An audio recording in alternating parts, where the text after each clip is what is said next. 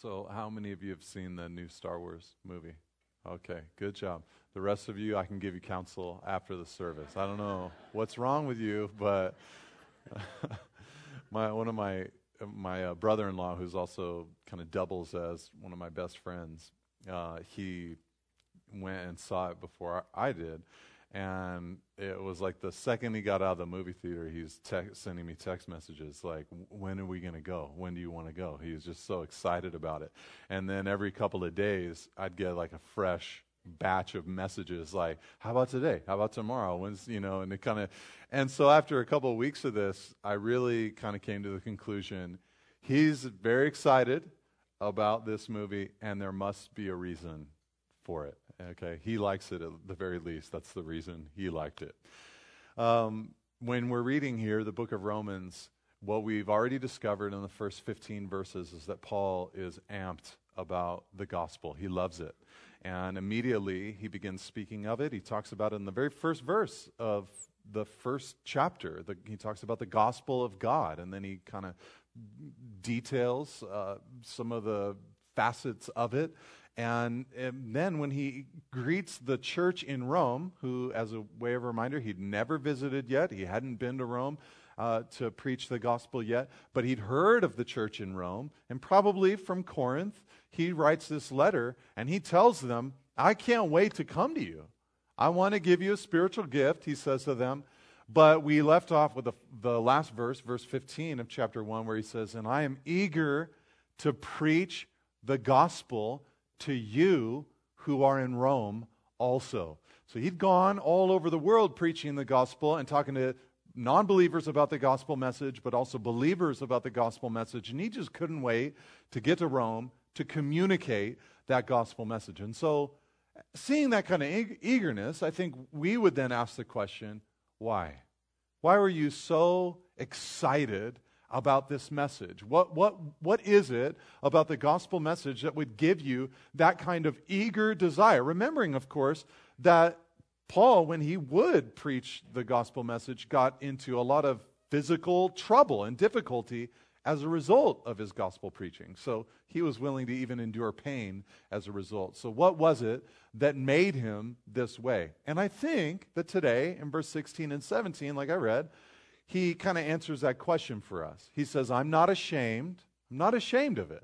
I'm not, sh- not ashamed of the gospel because, and then he gives us what I think really are four big reasons why he loves and appreciates the gospel uh, so much. He says it's the power of God. He says it, you know, communic- it's for everyone. It communicates the righteousness of God, and it develops this faith inside of us. So, what I'm hoping is that we can, at the close of today, but also more importantly, the close of the book of Romans, because it's Paul's treatise on the gospel. He's explaining the gospel to us. And I'm hoping that when we're done with it, at the end of this year, Lord willing, uh, we'll be able to say, and I too am not ashamed of the gospel because I know that it's the power of God. And so I'm hoping and praying for that. Now, if you just think about it, that first phrase, when he says there in verse 16, for I am not ashamed of the gospel, but I am not ashamed. If you just think about it, uh, there are maybe some temptations that might come into our heart to actually be ashamed of the gospel. In fact, uh, when you read all the scholars about this little cluster of verses, a lot of them are really bummed out with Paul that he said that I am not ashamed of the gospel. Because he really could have said at this point, I am very proud of the gospel. Right? But he instead says it in a way that leaves a little bit of room like, he may have been tempted at one point or another to be ashamed of the gospel. And a lot of scholars don't like that because they can't imagine an apostle ever experiencing even the temptation to perhaps be ashamed of the gospel. But he's human, and I think human beings have the possibility, even the best of us, to be ashamed of a message like the gospel. But Paul went through a process of getting over it and coming out and saying, No, I'm not ashamed of it. Now, what are some of the things that could lead us to be ashamed of the message of the gospel? Well, some of us might think, well, it's kind of a weak message. Maybe you've heard that before. Maybe you've heard, you know, that it's a message for people who need a crutch. It's a message for people who are really weak and that kind of thing. But Paul came to a point where he said, no, it's not a weak message. It's a message that is the power, verse 16. It is the actual power of uh, God. All right? Okay, that's all right. you guys are all nervous and everything. It's all right. I've heard a cell phone before. Okay. All right, so it's the power of God. We might also be tempted to be ashamed of the gospel because it's an exclusive message. If you really think about it, it's exclusive. Jesus said, I'm the way, the truth, and the life. No man comes to the Father except by me. And we live in a culture and world where we love to say things like, all roads lead to heaven, all roads lead to God. All religions are different paths to the same mountaintop, but Christianity doesn't teach that. It's very exclusive. And we might be tempted to feel very ashamed of, of that. But Paul came to this place where he realized, you know what? It might be, in one sense, a very uh, exclusive message. Uh, but on the other hand, it's the most inclusive message that there is because it is for everyone who believes, so the Jew first and also to the Greek. So we're going to look at that. And then, you know, we might also be tempted because some people think that, well, I mean, the cross, that's God, the Father, letting his Son die a gruesome death. This seems to be an ugly message.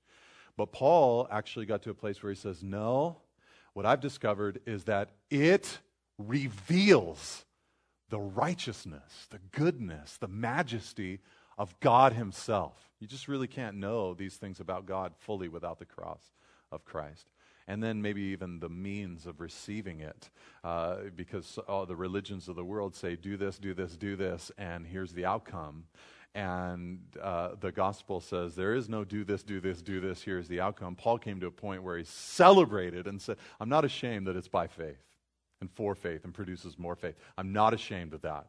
And so we've got to go through that process, all right? So these are doctrines and things that Paul is saying and teaching and communicating that helped him get to a point of saying, I am not ashamed of the gospel. Take note, his lack of shame did not come from just like pumping himself up.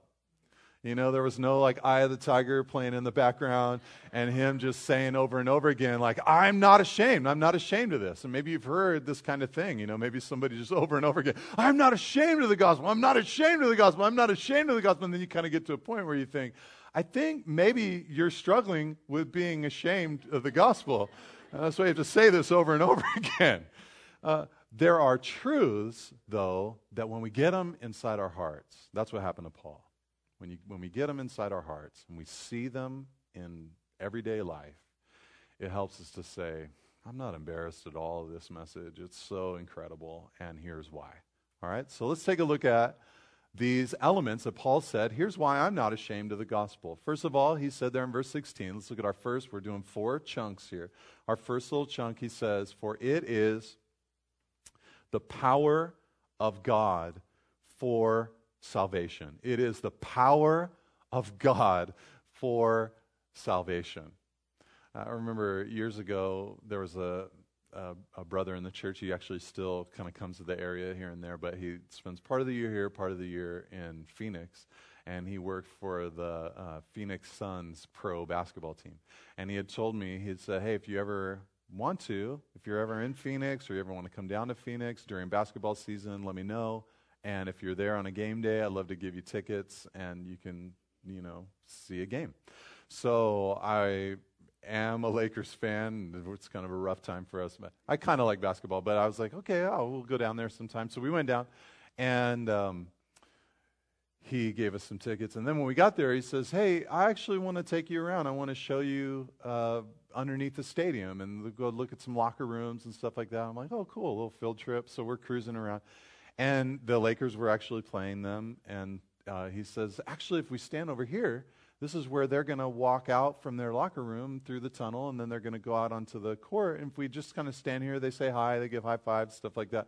And so we could just kind of stand here, and you could wait. Would you like to do that? I'm like, oh yeah, that'd be cool, you know. So this was back when they had the Lakers had this player named Shaquille O'Neal, and he's huge. He was like seven two, seven three, and 300 something pounds. You know, just a really big man. And uh, so these guys are walking out. You know, basketball players are tall, and I'm very impressed. But when Shaquille O'Neal came out, it, re- it, really was everything within me not to just say out loud, "Oh my goodness, that's a very large man," because it just like he came out, and it, everybody else just looked so puny. You know, and I'm not talking about like you know concession stand workers. I'm talking about his teammates who are also very large, but not that level of large. And it just impressed me. All right? Paul, if you think about it, he had a front row seat during the entirety of his Christian life to seeing what he said here in verse 16. I'm not ashamed of the gospel because it's the power of God for salvation. He had watched that over and over again. The first time that he's mentioned in the Bible, he's called Saul. His, that was the name that he had at first, and he became to be known as Paul, as a Christian man.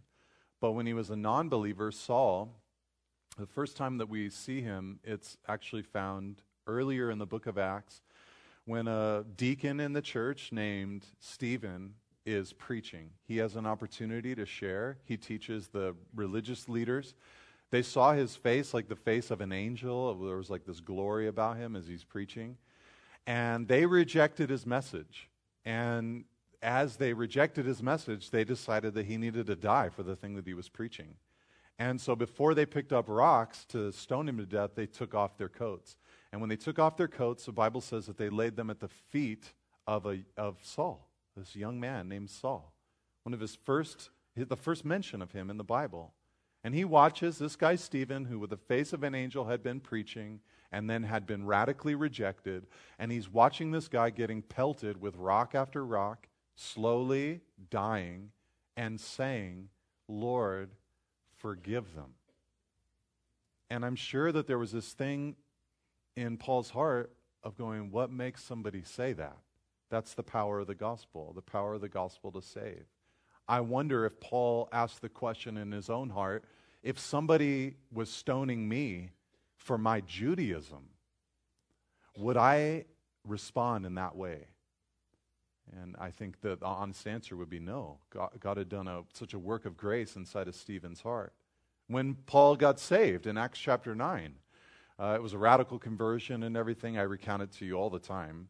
But uh, one of the first events that happened was this Christian named Ananias was told by the Lord to go and pray for Saul or Paul. And Saul, at, by that time, had become a known killer of Christians. He was persecuting them, throwing them into prison, and consenting to many of their deaths. And so the Lord tells Ananias, hey, go meet with uh, Saul. And so Ananias is like, Lord, I know you love me. And so I don't know why you would make me do this. You know, why would you send me to him? He says, Don't worry, he's one of us now. He's on our team. He goes and he says to him, the first words out of his mouth, he says, Brother Saul. He had a front row seat. What makes a person do that? That's the gospel, of saving someone so completely that they could look at someone who previously killed their kind and now says, Brother, you're my brother. We're family. We're family. The gospel did that in Ananias' life. And on and on. When Paul, you know, eventually, 13, 14 years later, when he was one of the leaders in the church in Antioch, it was a beautiful church. It was really exciting. Barnabas asked him to come help him with the church there. And he's there in this church, and it actually says in the book of Acts, in Antioch, it was the place that Christians were, that they were first called Christians. And uh, it wasn't because they kind of got together and they're like, you know, we need a name for our team. And so let's go, let's go Christians. It was that the other people looked at them and said, no, we need a name for you. We're going to call you Christians. You're behaving like Jesus. You're like Christ. That's really what it means.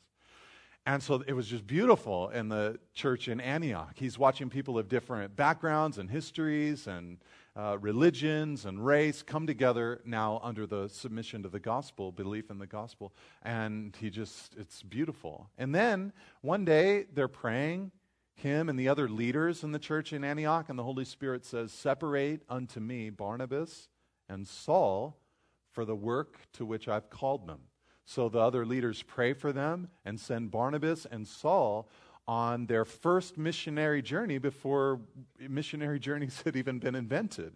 And they go out to Crete and uh, Pisidia and Derbe and Lystra and all these places around in this circuit. And they come back to Antioch and they report to their home church and say, We went to all these towns and people believed.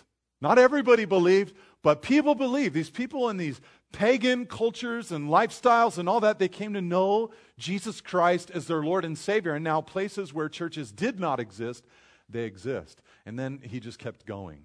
He would go to uh, Philippi, he would go to Thessalonica, he would go to Berea, he would go to Athens, and eventually he'd go to Corinth, which is probably where he wrote this particular letter, the book of Romans, from. But Paul, up to this point in his life, and then on, even after he wrote this letter, he had a front row seat to seeing the power of God that leads to salvation. What kind of salvation is Paul talking about? Right? There's a, there's a small way of thinking about salvation and a big way of thinking about salvation. He says the power of God for salvation. Right? So the, the smaller way is to say what salvation is, is there was a point where I said yes to Christ, that He died on the cross for my sin, and He paid the penalty for me, and I invited Him into my life and heart. I trusted Him for the forgiveness of my sin, and now I'm saved from my sin. And usually by that we also mean, and then fast forward into the far and distant future, or maybe the not so far and distant future, but there's going to be the time where I'm going to be saved from the future judgment of God eternally. But there's this big gap in between the initial moment of salvation and the salvation from the judgment of God, and it's this life that we're in right now. And that as well can also be termed the, a space that is under the salvation of God. So we're justified by God. So in God's courtroom, we are seen as innocent without guilt. We are reconciled to God. That's another word that comes under or inside the salvation word. Reconciled. In other words, we used to be enemies of God, whether you knew it or not, but when you receive the gospel message, you now become a friend of God. That radically reconciled to Him, that you become His friend, that unified to Him. Uh, redeemed by God. This is also a word that's inside of the salvation word. And I love the word redeemed. It means that, that we were bought out of slavery. And yeah, that does have a one time positional kind of aspect to it. But one of the things we're going to discover in Romans is that it's a continual thing that the Lord is saying, hey, there's another area that I bought you out of slavery in, and you're still in it a little bit. And so I'm going to, I bought, I paid for it by my blood. I paid for that already. So I'm going to get you out. I'm going to get you out. So the word salvation is really big. So the gospel is to be continually working in our lives to help us experience the power of God to be delivered and saved and, and all of that. So Paul had seen it. It is the power of God for salvation. And that caused him to just absolutely, abundantly rejoice. So, in one sense, Paul could say it like this I'm not ashamed of the gospel because I know what it did to me. Right? I hope you can say that. You ever talk to a Christian that you kind of, if you didn't know their history or their life or anything, but in speaking with them, you just imagine, like looking at them, you know you're not supposed to judge, but you did.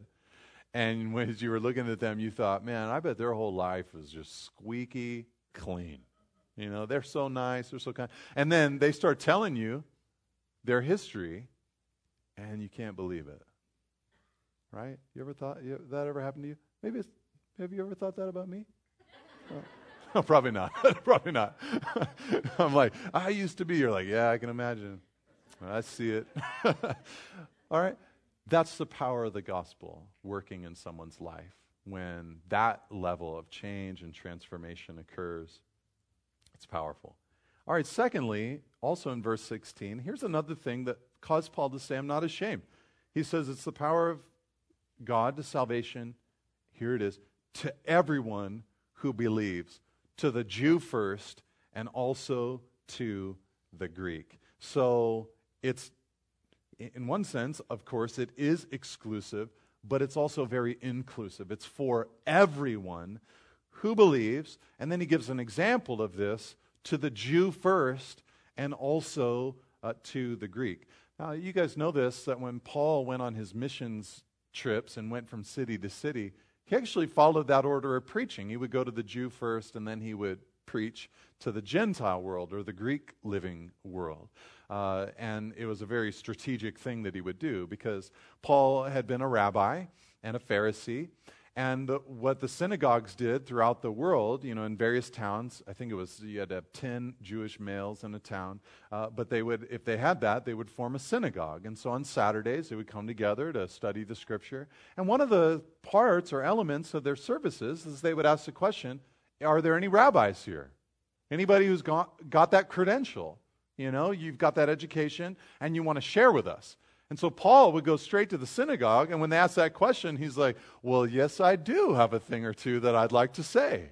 And he would take the Old Testament and he would teach from the Old Testament the gospel, which is not that hard to do, but it was very not hard for Paul to do because he'd studied the Old Testament so well and he was prepared. And so he would share the gospel with them. And it really, as you read the book of Acts, it varied from town to town. Some places, lots of people that had previously been following Judaism became Christians. In some towns, hardly any, and a big resistance to the gospel came. But usually, what would happen is then the next Saturday would roll around. Paul would kind of prepare. There'd be seven days where word would get out. Like, there was this guy, he was here last week, this rabbi, his name's Paul. He preached, he talked to us about this guy named Jesus. And, and then the next week, attendance in the synagogue was, they broke all their attendance records because everyone following Judaism was there, but then also the Gentiles would be there. And Paul would preach the gospel to them, to the Jew first and also to the Greek. And what Paul came to discover is that this gospel message applies to everyone who believes. It's not just a Jewish thing, it's not just a Greek thing. Now, that, those two classifications help us understand that the gospel really does go everywhere and to anyone. First of all, that's quite the religious spectrum. The Jews, Judaism, you have monotheists, they they have a set, you know, revelation, the Old Testament.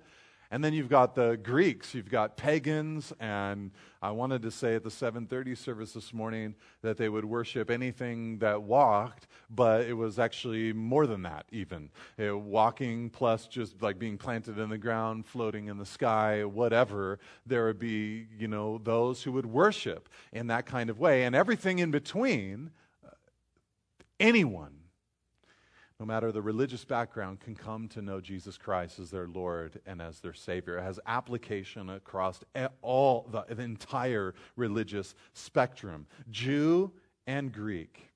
And then also, uh, it speaks to us of the entire racial spectrum. The Jews would look at Greeks as those on the outside, unclean. You might remember when Peter walked into Cornelius' house in Acts chapter 10 to preach the gospel. He walks in and he basically says, Hey, you guys all know, a bunch of Gentiles. He says, You all know, I've never really done that before. I've never come to a Gentile's house. But God told me to, so here I am. What do you want me to talk about? All right, so the, the gospel goes to everyone, though, Jew and Greek. The timeline spectrum as well, because the Jews received first. They got the truth of God's word, revelation. You have Abraham, Isaac, Jacob. But the Gentiles, they hadn't heard. They hadn't known. And this might be comforting to some of you who, uh, you know, some of you, you came to Christ uh, and you have a generationally solid Christian family. And you were having the gospel preached to you when you were, you know, could, could, couldn't even read yet. And people are showing you the way to Christ and, and you're hearing it. Some of you, that's not your history at all. And that's not in your background, but you need to know it's for everyone the Jew first, but also to the Greek. And then every culture is also included there because that's such a contrast the Jewish culture and the Greek living culture. Every culture is included. The gospel could apply to every culture on earth. You don't have to adopt a new culture. You get to be in the culture you're in and accept uh, Christ. This is a beautiful message. Like, I've been to India before and I saw the lowest castes, and their religion wasn't working out for them. But the gospel message applies to every culture, every race, every timeline, and whatever religious background you have, you can still come to Christ. Isn't that beautiful? And so he says to everyone who believes, he's very excited about that. Then he says, notice in verse 17, here's another reason, a third reason that Paul is not ashamed of the gospel. He says, For in it the righteousness of God is revealed. In it the righteousness of God is revealed. Righteousness means purity, uprightness, justness, perfection. Words like that help describe what the word righteousness means. So, what does Paul mean when he says, hey, the gospel reveals the righteousness of God? What does Paul mean by that? Well, in one sense, he means, he's got to be meaning uh, that you can't understand the holiness and the righteousness and the purity and the uprightness of God fully accurately without the gospel. I mean, like in the Old Testament, there was a lot about God that they would look at and say, He's holy, right? I mean, they would come to worship, and there was a priesthood and sacrifices that had to be offered in a certain way. You didn't just roll in and bust open the curtain and be like, God, here I am, let's hang out. That wasn't like that. There was this process that would help you understand He's holy. When Moses said, It's time for me to go hear from God, I'm going to go up to the mountaintop, and he said, you can't come and you can't even touch the base of the mountain. And they're waiting, standing back, and Moses goes up and they see the lightning and hear the thunder and they watch the clouds come and all of that, they would understand God's holy. God's holy to a degree. But in the cross of Christ, because here's the thing people say, well, why couldn't, why can't God just turn, to, turn a blind eye to sin? Why can't, why can't He just say, it's all good, you're all in, it's fine. I'll turn away from it, I won't look at it, you're all in. And at the cross of Jesus, we see, oh, it's because He's I mean, so holy isn't the right way to say it because it's either you're holy or you're not, but you know what I mean when I say he's so holy. There's just this absolute perfection and majesty to him that when we see the cross of Christ, we go, oh, that's what it took. That's what it took for you to change me into being righteous like you. You are so righteous so holy, so pure, so upright. So, in one sense, in the gospel, we see God's righteousness. But I think there's another sense there, and Paul, I think, probably is really talking about this when he says, It's in the cross of Jesus that we learn how righteousness actually even comes into my life and into your life. It's found in the gospel. So, those words that I just said to you about what, the go- what righteousness is uprightness, purity, straightness. How many of you would like to have more of that in your life and in your heart? You know, the Lord, just like working in you, there's more purity, uprightness, holiness, straightness, virtue, correctness of thought and action. These are all words that describe righteousness. And it's through the message of the gospel that this righteousness is not only imputed, deposited, given, but also experienced and lived out. Romans 5:17 will tell us that the free gift of righteousness came through the one man, Jesus Christ. All right, so Paul is proud of the gospel, you could say, because the righteousness of God is revealed. We've figured out how righteous God is, but also how we can receive the righteousness of God in ourselves, and it comes through the message of the gospel. And then, lastly, look at this final phrase at the end of verse 17 From faith for faith. As it is written, the righteous shall live by faith. So, this message comes, the righteousness of God is revealed from faith, for faith, as it is written, the righteous shall live by faith. So here's, a, here's the last thing that Paul rejoices over. He's just celebrating. He's like, okay, I'm not ashamed of the gospel because, you know, God's power to save people, it's found inside the gospel. And it's for everybody. it doesn't matter what your background is, for everybody who believes. And, you know, I'm just so excited about it because the righteousness of God is finally seen as a result of this gospel message. From faith for faith. So, what does that mean? I think, in one sense, obviously, he's just rejoicing at how you get the gospel blessings of righteousness inside your heart and inside your life. It's not through works. It's not through, you know, trying, you can't get the purity, uprightness, holiness of God by trying to be upright, pure, and holy. You've got to put your faith and trust in this gospel message. What does that mean? Well, you've probably heard the analogy before, but uh, forgive me if you have. But a lot of you, you know, here we are. Not a lot of you. I was going to say a lot of you are sitting. You're all sitting. Okay? Here we are, in, you're in these chairs, and you're sitting there, and you're putting, obviously, your weight, the entirety of your weight, upon those chairs. And you're not even really thinking about it, right? You just did it. You're sitting there. You're trusting in the chair. All right? It's, that's part of what faith is. It's to put trust in, to lean fully upon. All right? You're not sitting there on the edge of your seat like, man, if this thing goes out, I'm going to be ready. No, you're just, if it went out, you'd be on the floor. You know, you're resting fully and completely uh, in it. And that's how you enter into the blessings of the gospel. The message goes out, you sinned, you're broken, the world is broken. But God sent his son to live like us, to be one of us. He lived a perfect life. He died on the cross, took a judgment into his body that we deserve, but he took it for himself. And he rose from the dead and if you believe in him, if you trust in him, if you put your weight onto him, you say, I, I, can't be saved by what I do. I can't be saved by going to a church. I can't be saved by any other thing. I have to put my weight onto him. You do that, and you enter into this gospel. You're born again. You're born again. But then Paul says this second thing. He says, from faith, did you see it there? For faith. Or some of your Bibles might say, from faith to faith. What does that mean? When he says it's, it's from faith, so you, you, like you enter into it by faith, but for faith, to faith, what does that mean? What is Paul indicating when he says that? Well, I think that his little quotation helps us because he goes on and says, as it is written. So now he's going to quote from the Bible, the Old Testament, specifically from the prophet Habakkuk. And uh, anybody quoted from Habakkuk today? I didn't think so, but Paul did. He was a Pharisee, very familiar with the Bible. As it is written, the righteous shall live by faith. Now, Habakkuk, he was a prophet uh, with a complaint against God. And his complaint was really simple. He looks out at um, God's people, the people of Israel, and they were in a bad season during his life. And so he says to God, God, here's all your people. They're called your people. They're the covenant people of God. They're Israel, the house of God.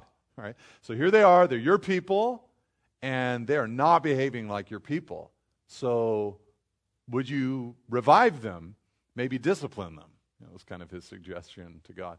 So God said, Sure, I will. I heard your prayer. This is how I'm going to do it. I'm going to send the Babylonians to come and carry them away captive, kind of destroy them. That'll be their discipline. And eventually they'll revive as a result, but that's going to be what I'm going to do. And Habakkuk had a real problem with that because in his mind, he's like, okay, we're, I know that we're evil, and I'm complaining about that to you, but the Babylonians, they went pro in evil. they really know how to do it. And how could they be the ones to come and bring judgment against us? So he argued with God. Okay? So if you've done that, you're not alone. a prophet did it. He argues with God. But then here's what happened. Maybe this is a difference with some of us and Habakkuk. When Habakkuk got done arguing with God, he said, ah, and I know that wasn't right. So I'm going to go into my tower, he says, and I'm going to wait to see what God says when he corrects me. Okay? I know I, I just complained and I said, You're wrong, I'm right. And I know that can't be right. So I'm going to wait. And God then spoke to him. And one of the first things that God said, Habakkuk 2, verse 4, the righteous or the just will live by their faith. Do you trust me? Do you trust me? Will you lean upon me? Now, in other places, Paul would use, like in Galatians, Paul would use that quotation as an Old Testament example of that we're made just by faith. You lean on the Lord, you're made righteous by faith. But I think here Paul is saying something, maybe he's saying that, but something bigger than that.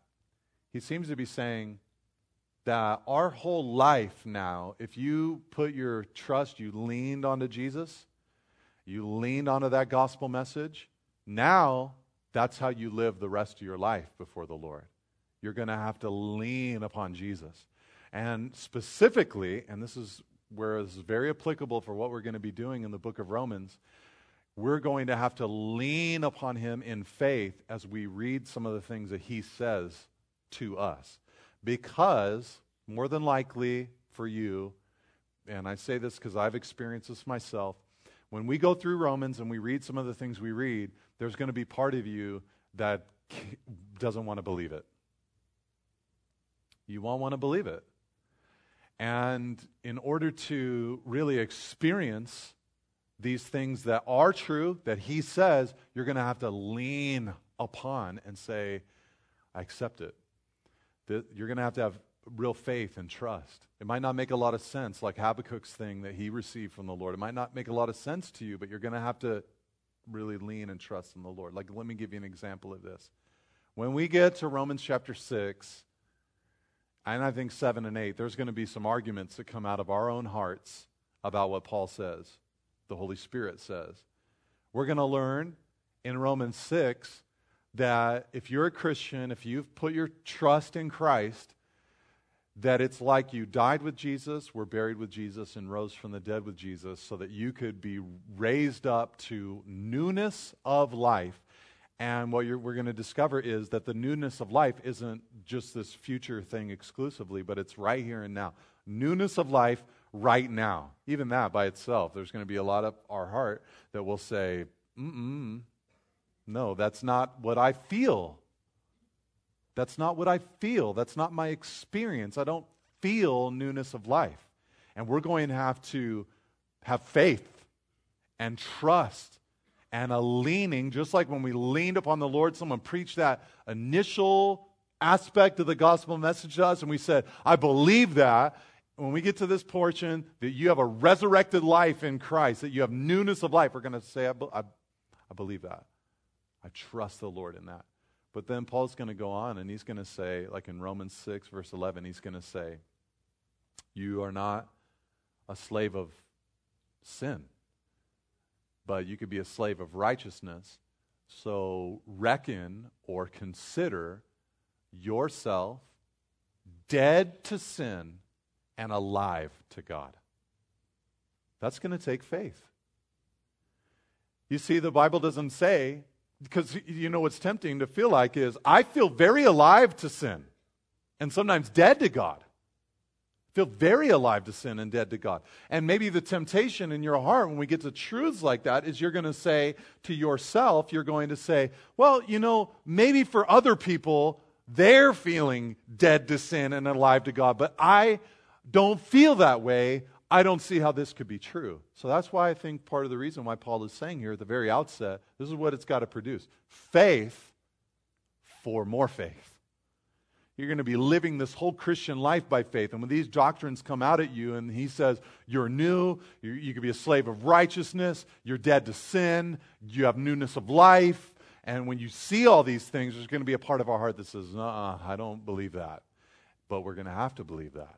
There's going to be a requirement of faith in this gospel message. You guys see where, where I'm going with this? So, uh, this is going to be necessary for the duration of the book of Romans. So, I think he's also rejoicing here because the gospel gives life continually by faith, a continual belief in the beautiful themes and doctrines that are all contained here in the book of Romans and in uh, the message of the gospel itself, which Paul is clarifying in the book of Romans. So that's why I say I'm hoping that, you know, wh- wh- whenever it is, I'm not calling my shot or anything, but I'm thinking second week of December, but who knows? Don't hold me to it. But, but when we say at the end of Romans 16, Amen, I hope that we will be able to say more than ever, I am not ashamed of the gospel because it's the power of God for salvation. And I believe it, I trust in it, on all the various themes inside of it, I believe it. And I want to watch the Lord work in my life more than ever. I believe these truths of what He says about me. Amen? Okay, so Lord, we thank you so much. And, hmm. Father, we're wanting so badly to get these truths really embedded deep inside our hearts. And Lord, in the weeks to come when we feel that temptation to be ashamed, maybe even next week, ashamed of this message, Lord, we pray that there be a boldness inside of us that says, No, no, but I know of what it can do. And I know it's for everyone. I know it's the, it's the only true message. It's the one that really changes and really transforms. Lord, we pray that that would be firmly embedded inside of our hearts, Lord God. Father, we thank you for the story of what you've done in each one of our lives, those of us who have received this gospel message and really believed, Lord, in you, trusted in what you've done, Lord, for us on your cross. And Lord, we pray and ask that we be able to, by faith, appropriate these beautiful promises that you've given to us, what you say about us, Lord, what you've communicated about us, Lord. We pray that we get to that point, like Paul of saying, I'm not ashamed. To be able to say with Paul, I am so convinced that nothing, death, not life, angels, principalities, powers, none of it, life nor death, none of it can separate me from the love of God which is in Christ Jesus, my Lord. Help us, Lord, to get to that place as your word comes into our minds and hearts as we read and think and study it, Lord. So we pray, Father, that you would do that. And as we're praying, I want to ask you if you're here today and you have not yet said yes to Jesus, He loves you, He cares for you. You're carrying around guilt and shame you're not innocent before God. You're not born innocent before God, and you've not acted innocently before God. You're guilty. But He doesn't want you to carry that around anymore. He wants to forgive you.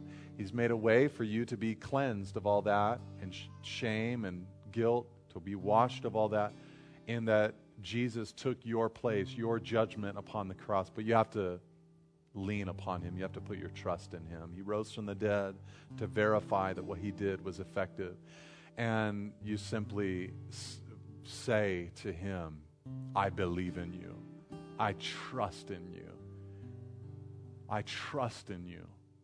I trust in you for salvation. I trust in you to get inside my life and heart, to give me the righteousness of God. I trust in you to change me. I trust in you to do this in my life. So if you're in need of God's forgiveness in your life positionally, you're in need of being saved, you're in need of being born again, you're in need of that today, then the Bible says today is the day of salvation. Now is the acceptable time. So I want to just ask you if that's you, I want to implore you receive Christ. Surrender to Him, give your life to Him, your heart to Him, and let Him come into your life and do what you could never do on your own. And if there's anyone here this morning, you'd say, That's me. I want to receive Christ into my life, His forgiveness, His grace, His position. If that's you, I want to pray with you. So, could you raise your hand right now if that's you today? I don't know if there's anybody, but I would love to pray with you. I see you back there brother. I see you right here. Is there anybody else this morning?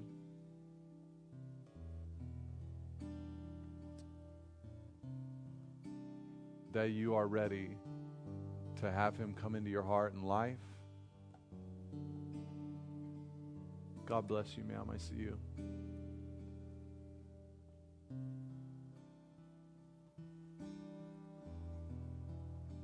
Is there anyone else? Okay. If that's you, you just cry out to God personally from your heart. You say, God, have mercy upon me, a sinner. Thank you for sending Jesus to die for me and to take the punishment that I deserved. Come into my life and into my heart. I give my life to you and I ask that you be my Savior and I want you to be my Lord. And then you can pray, help me to live a life for you. And He will do that by giving His Holy Spirit to you and helping you live a life for Him. And so, Lord, we thank you. You're just so good. We praise you in Jesus' name. Amen. Amen.